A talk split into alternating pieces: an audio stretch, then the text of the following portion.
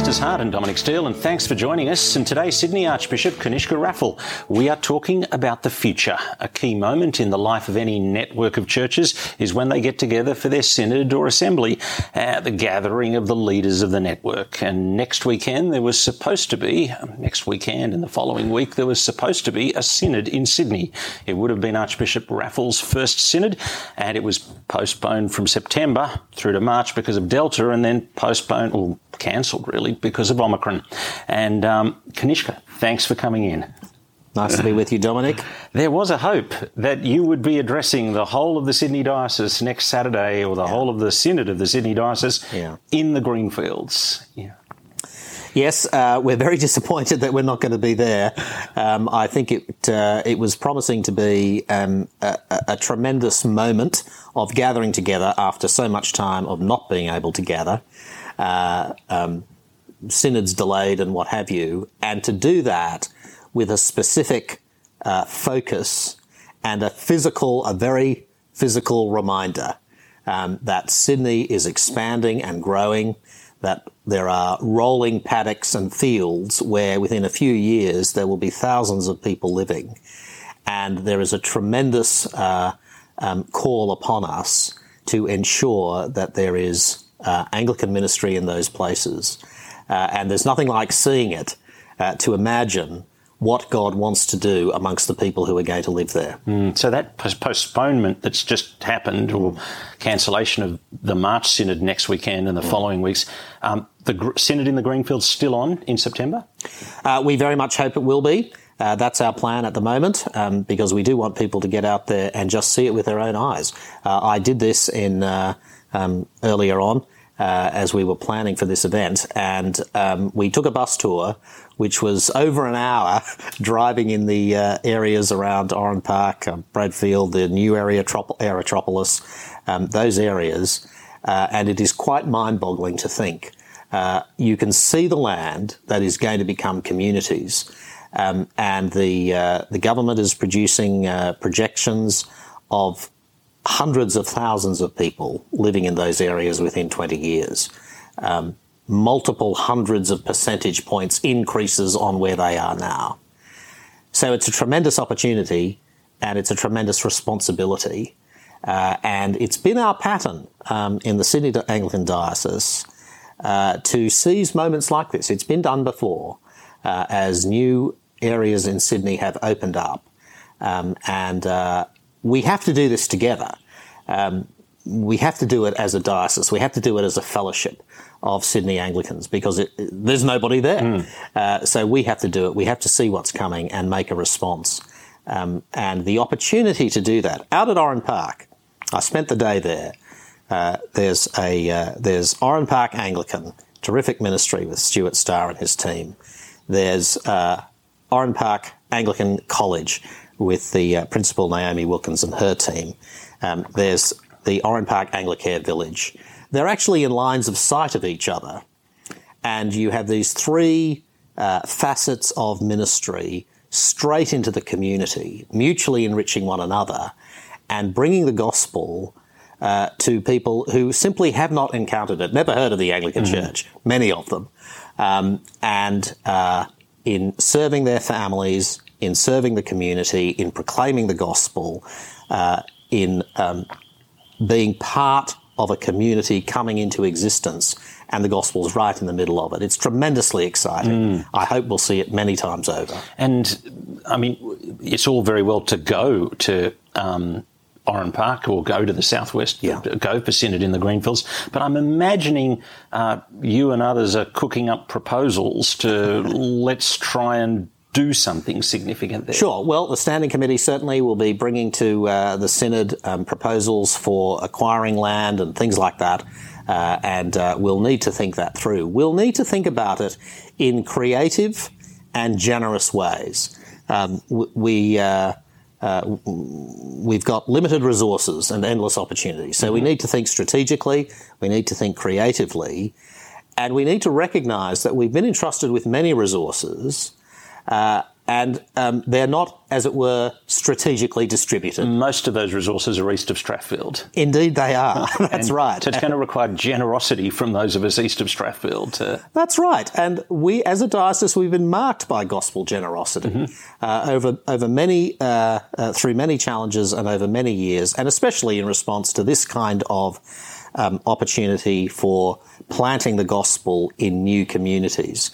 Uh, and uh, so I'm looking forward to the synod engaging with that uh, and with um, congregations uh, and others, thinking about how can we use our resources, maybe not in our area, um, uh, but in another area to bless a future generation, a church that is yet to be planted, a community that is yet to be established.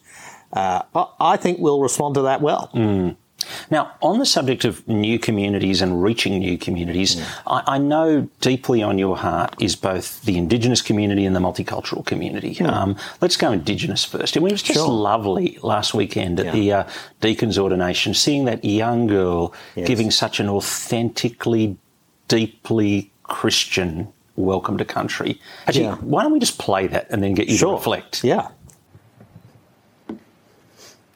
Ginagay Nujilinya, Nan Jangari Jinda, Yam Daloi, Nujilinya, Nyagagu Yilan, Nujilinya, Majaga Doloya. Good morning. Lovely to see you all on this beautiful morning. Uh, so I've just shared a greeting in Gumbangi, explaining who I am and asking God to be good to you all. My name is Tori Duckett, and I am a proud Dungari and Wiradjuri woman born and raised in Campbelltown. I am here today to share an acknowledgement of country. First, I would like to share with you a few points as to why it is important to do acknowledgement of country. One, it shows respect to our culture that has been practiced for many generations. Two, we want to continue to practice our culture in a way that honors those who cared for the land. We also want to acknowledge and thank God for allowing our people to be carers of this land. Today, we would like to show our respects to the custodians of this land we stand upon today. We thank God for all of His creation and acknowledge the Aboriginal people who have been the custodians and carers of this land under God for many generations. We pay our respects to their families, elders, both past and present, and we thank God for His blessing upon this land. May we walk upon this land with respect, so that God will be glorified and justice and equity may be shared between all people groups here today. It, was a lovely moment. Yes, it certainly was. Well, that was Tori Duckett speaking, who is the daughter of Michael Duckett, who was ordained in that service. Uh, but Michael has been pastoring uh, the Macarthur Indigenous Church in partnership with Campbelltown Anglican for 14 years. Uh, he's well known to us. He's trusted a faithful servant. Just a joy to be able to ordain him and to welcome his mob to come and celebrate uh, within the COVID restrictions. Um, that uh, recognition of the way God has used him. He's the chair of our Sydney Anglican Indigenous Peoples Ministry Committee, uh, and uh, yeah, tremendous to have Tori. And Uncle Tom was there alongside her um, to reflect uh, something which is so important um, both to uh, uh, Christian people and especially to Indigenous people, that sense of the generations passing passing on the faith. Um, and so that was wonderfully represented in that moment. It was very, it was a great privilege to be there. What I thought was so nice about it was that it wasn't just, it, it in no way felt lip service. It felt here was a really authentic, this was us attempting to love and care for some of us. Yeah, thanks, Dominic. You know, we've got a lot to learn. The Synod will receive um, the report of the Indigenous Ministry Task Force. Uh, and um, uh, I'm looking forward to meeting the uh, uh, the uh, committee that uh, Michael chairs soon. We've been trying to organise a time through COVID and all of that, um, but it does represent, I think, a very open, positive desire to move forward together. Um, and uh, I'm excited about the Synod will receive the Doctrine Commission report on the theology of reconciliation, especially as it applies to Indigenous ministry. Uh, these are actually very significant, uh, very important steps, small steps uh, on a long journey, but one which is full of hope, uh, full of grace, uh, especially on the part of so many of our Christian Indigenous brothers and sisters. What I thought was a little a step towards our denomination having a less Anglo face and a more Indigenous face, but also you've got deeply on your heart a more multicultural face. Yes, absolutely. I think it's one of the things that is very encouraging about uh, the ministry, our ministry of Sydney Anglicans in uh, Sydney, um, is that we are increasingly reflecting the multicultural character of the city, uh, and we are thinking carefully about how to do that. Um, it's qu- it's quite an adjustment to make, mm-hmm. and there are plenty of churches around that don't exactly reflect their own demographic of their local community. But I think every church is concerned about that. Um, 30% of uh, people in Australia are born overseas. Um, in Sydney, that's higher. Uh, um, England has recently been, only recently, uh, been replaced as the as the country, the other country from which people are migrating. Mm-hmm. India and China are now ahead of that mm. or equal. Um, in some of these growth areas that we've been talking about, in the northwest and in the southwest, uh, there are especially um, uh, the expectation that there will be large populations from the subcontinent, from Southeast Asia, uh, from China, from the Middle East. Um, and again, these will be new communities for many people in a new country, uh, people who often come from um, a country that has a kind of religious worldview mm-hmm. where people recognize and accept the importance and place of religion in daily life.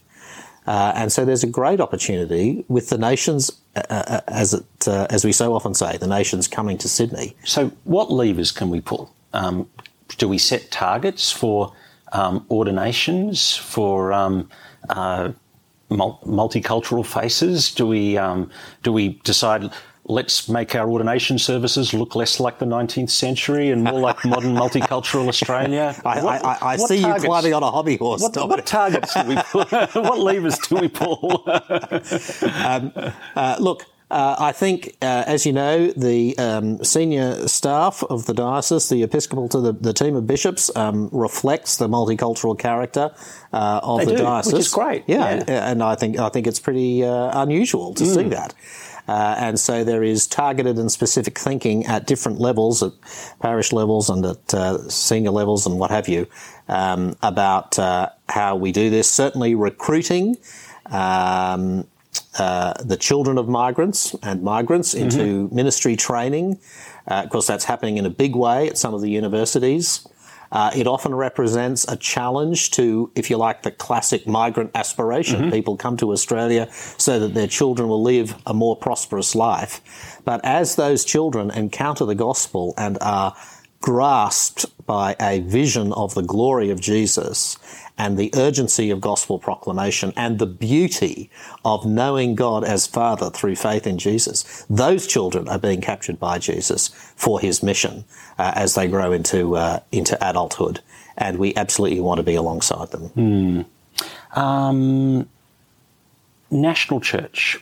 Um, uh, we have in the National Church of Australia at the moment uh, some saying they want to re- remain faithful to the scriptures uh, and explicitly on the issue of biblical marriage, and on another side, really who are abandoning the scriptures. Um, I was watching a movie last night on one of the streaming services. It was about um, a couple in lockdown who had decided to split up but they were trapped in the same house for the duration of lockdown. And I only got 15 minutes into the movie before um, I went to bed.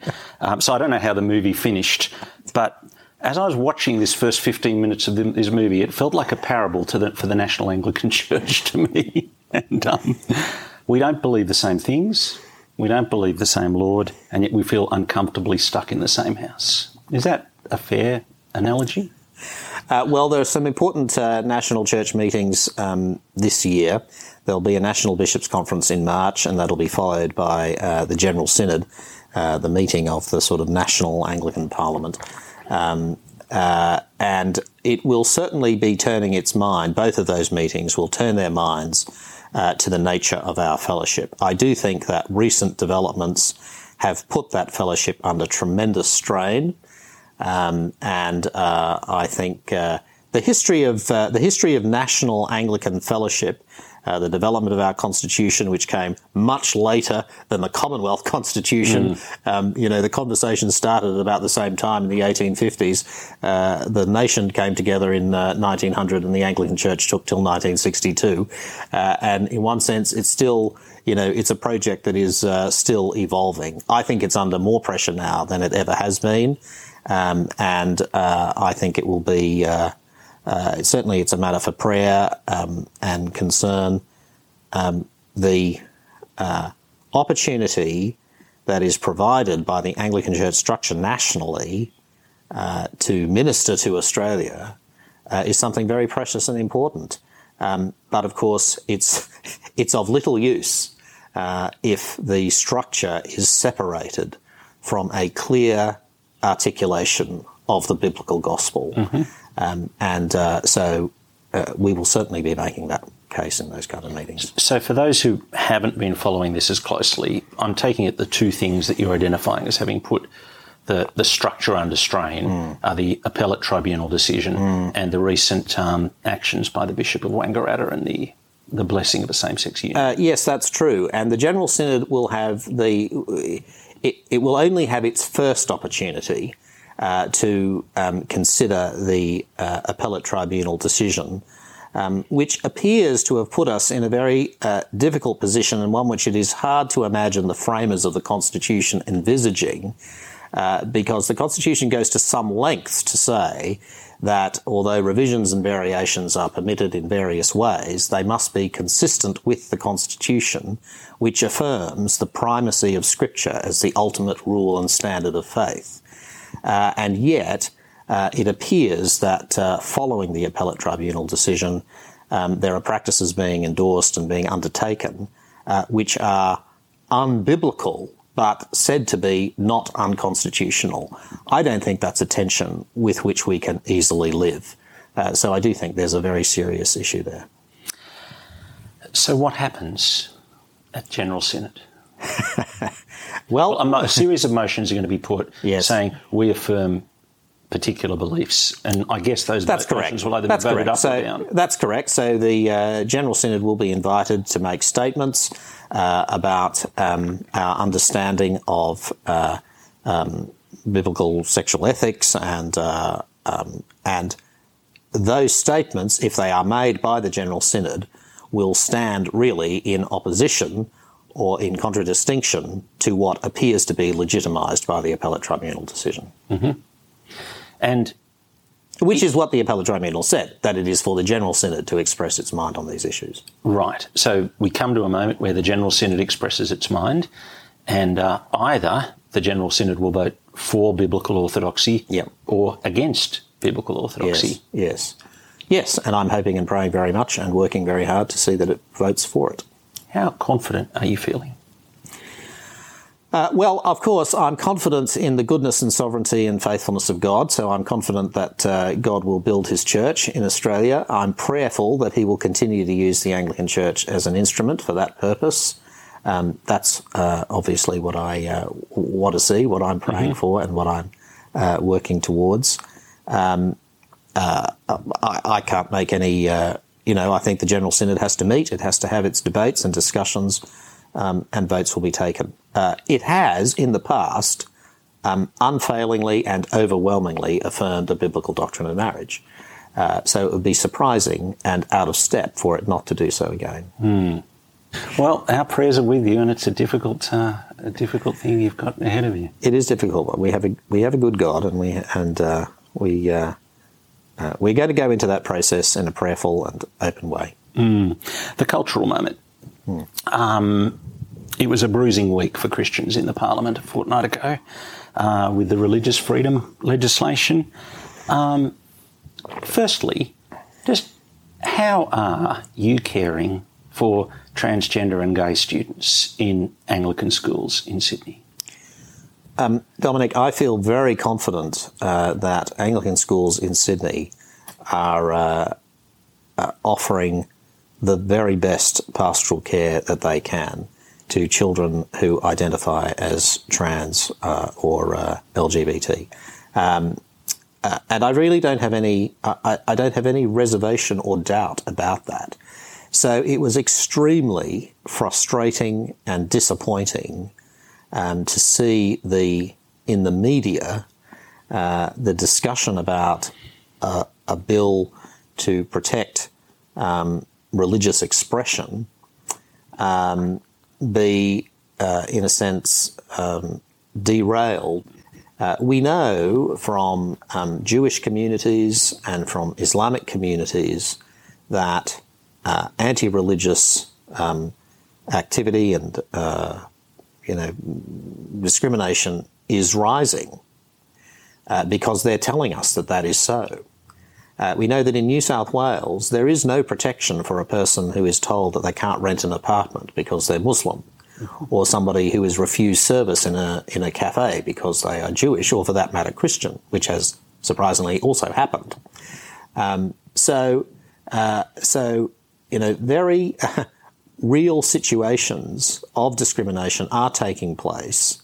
These communities are not protected, and um, despite the fact that both parties say they support this principle, uh, that bill didn't pass.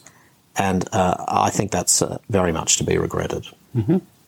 What do you hope will happen? Pray will happen? Uh, well, uh, of course, we want to pray big. So we do pray um, that these very basic rights, I mean, the United Nations charters uh, describe these as very fundamental and basic right the, the, freedom of thought, freedom of association, freedom of worship. Um, and it, it's, it's, you know, uh, virtually the only unprotected attribute. Uh, we have all kinds of anti discrimination legislation in our country which protects various um, uh, people in various kinds of groups. Um, but we don't have it. Uh, um, uh, at the Commonwealth level and, and, in some of the states uh, in relation to religious um, freedom. So I'm hoping that that will happen, but it's but politically it's a bit hard to see how that where the, how that is going to develop mm. uh, with an election looming and so on. Mm. The job, the role of Archbishop, how are you finding it? well, I feel like I've started again uh, because um, uh, uh, after I was elected, of course, we had the COVID lockdown, and so everything seemed very unreal. Um, but uh, this year, I've begun to be able to get out and meet people, and I must say, I'm really enjoying that. It is very humbling and encouraging to travel around. Uh, to visit churches, to visit schools and agencies, to see what is being done in the name of Jesus, uh, to hear um, how people are coming to faith, uh, how they are growing to faith, how they are serving the Lord um, in their communities, in their workplaces and schools, and um, uh, wherever the Lord may have placed them, and to have a sense that. Uh, this is actually um, not a kind of isolated pocket, mm-hmm. but a but a, uh, a fellowship that extends across our diocese. That's tremendously encouraging, and I'm and I'm glad to say so because it's just been so hard. Mm. Um, you know, if I was making a, a, an address to the synod, I just want to say how thankful I am for the hard work of uh, rectors and ministry teams and lay leaders in churches who have kept up with um, uh, each other, with their communities, with um, proclaiming the gospel, making sure that people are receiving the word. We don't live by bread alone, but by, but by every word that proceeds from the mouth of God. It's been such an important time for people to be able to have the encouragement of the word in preaching, in uh, uh, Bible studies, in online prayer meetings, or whatever it was. And so many churches, um, just making connections and individuals within churches making connections in their streets, in their communities, looking after their neighbours as other people were doing as well. And um, and I just wanted to say thank you, thank you for pursuing discipleship. I mean, under under these conditions of COVID, and you know, under pressure, it's very easy just to turn inward, to turn off to others. But in church after church after church, in our schools, uh, across our agencies, people have given so much to make sure that people are blessed by the gospel of the mm. Lord Jesus, reminded of the promises of God, experiencing the love of Christ in word and deed. That is just beautiful. Mm. And people have been doing it, uh, you know, we're into round three now. Mm. It's just so hard, but it's so important. And I'm very, very grateful for it. Mm. What are you particularly looking forward to the next couple of months? Uh, look, it's great to be able to um, keep the appointments that are in my diary. Mm-hmm. Uh, you know, there are visits to churches, um, there are tours of some of our Anglicare sites, Uh, there are some commissionings of uh, various kinds of ministries in schools. Uh, I'm meeting with the chaplains, the prison and hospital chaplains this week. Um, these are, you know, just dear servants of the Lord. And it's such a privilege to be able to meet with them, to encourage them in the word, and to hear from them about the ministry that they're doing and the way that the Lord is working through their ministries. Uh, and, you know, this is a great privilege. And in a sense, I do this representatively for the diocese mm. to say to people like that, thank you for being there.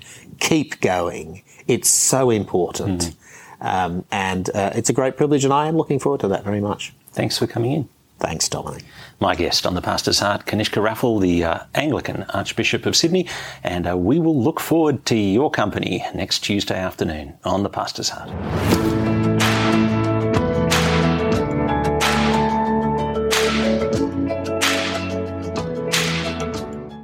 Hey, if you're listening on Apple Podcasts, we would love it if you could hop over to the Apple Podcasts app and give us a rating and review. That helps us in the rankings and lets other people discover the Pastor's Heart. And again, if you are able to help us out by being a financial partner, go to our Patreon link, patreon.com slash the Pastor's Heart.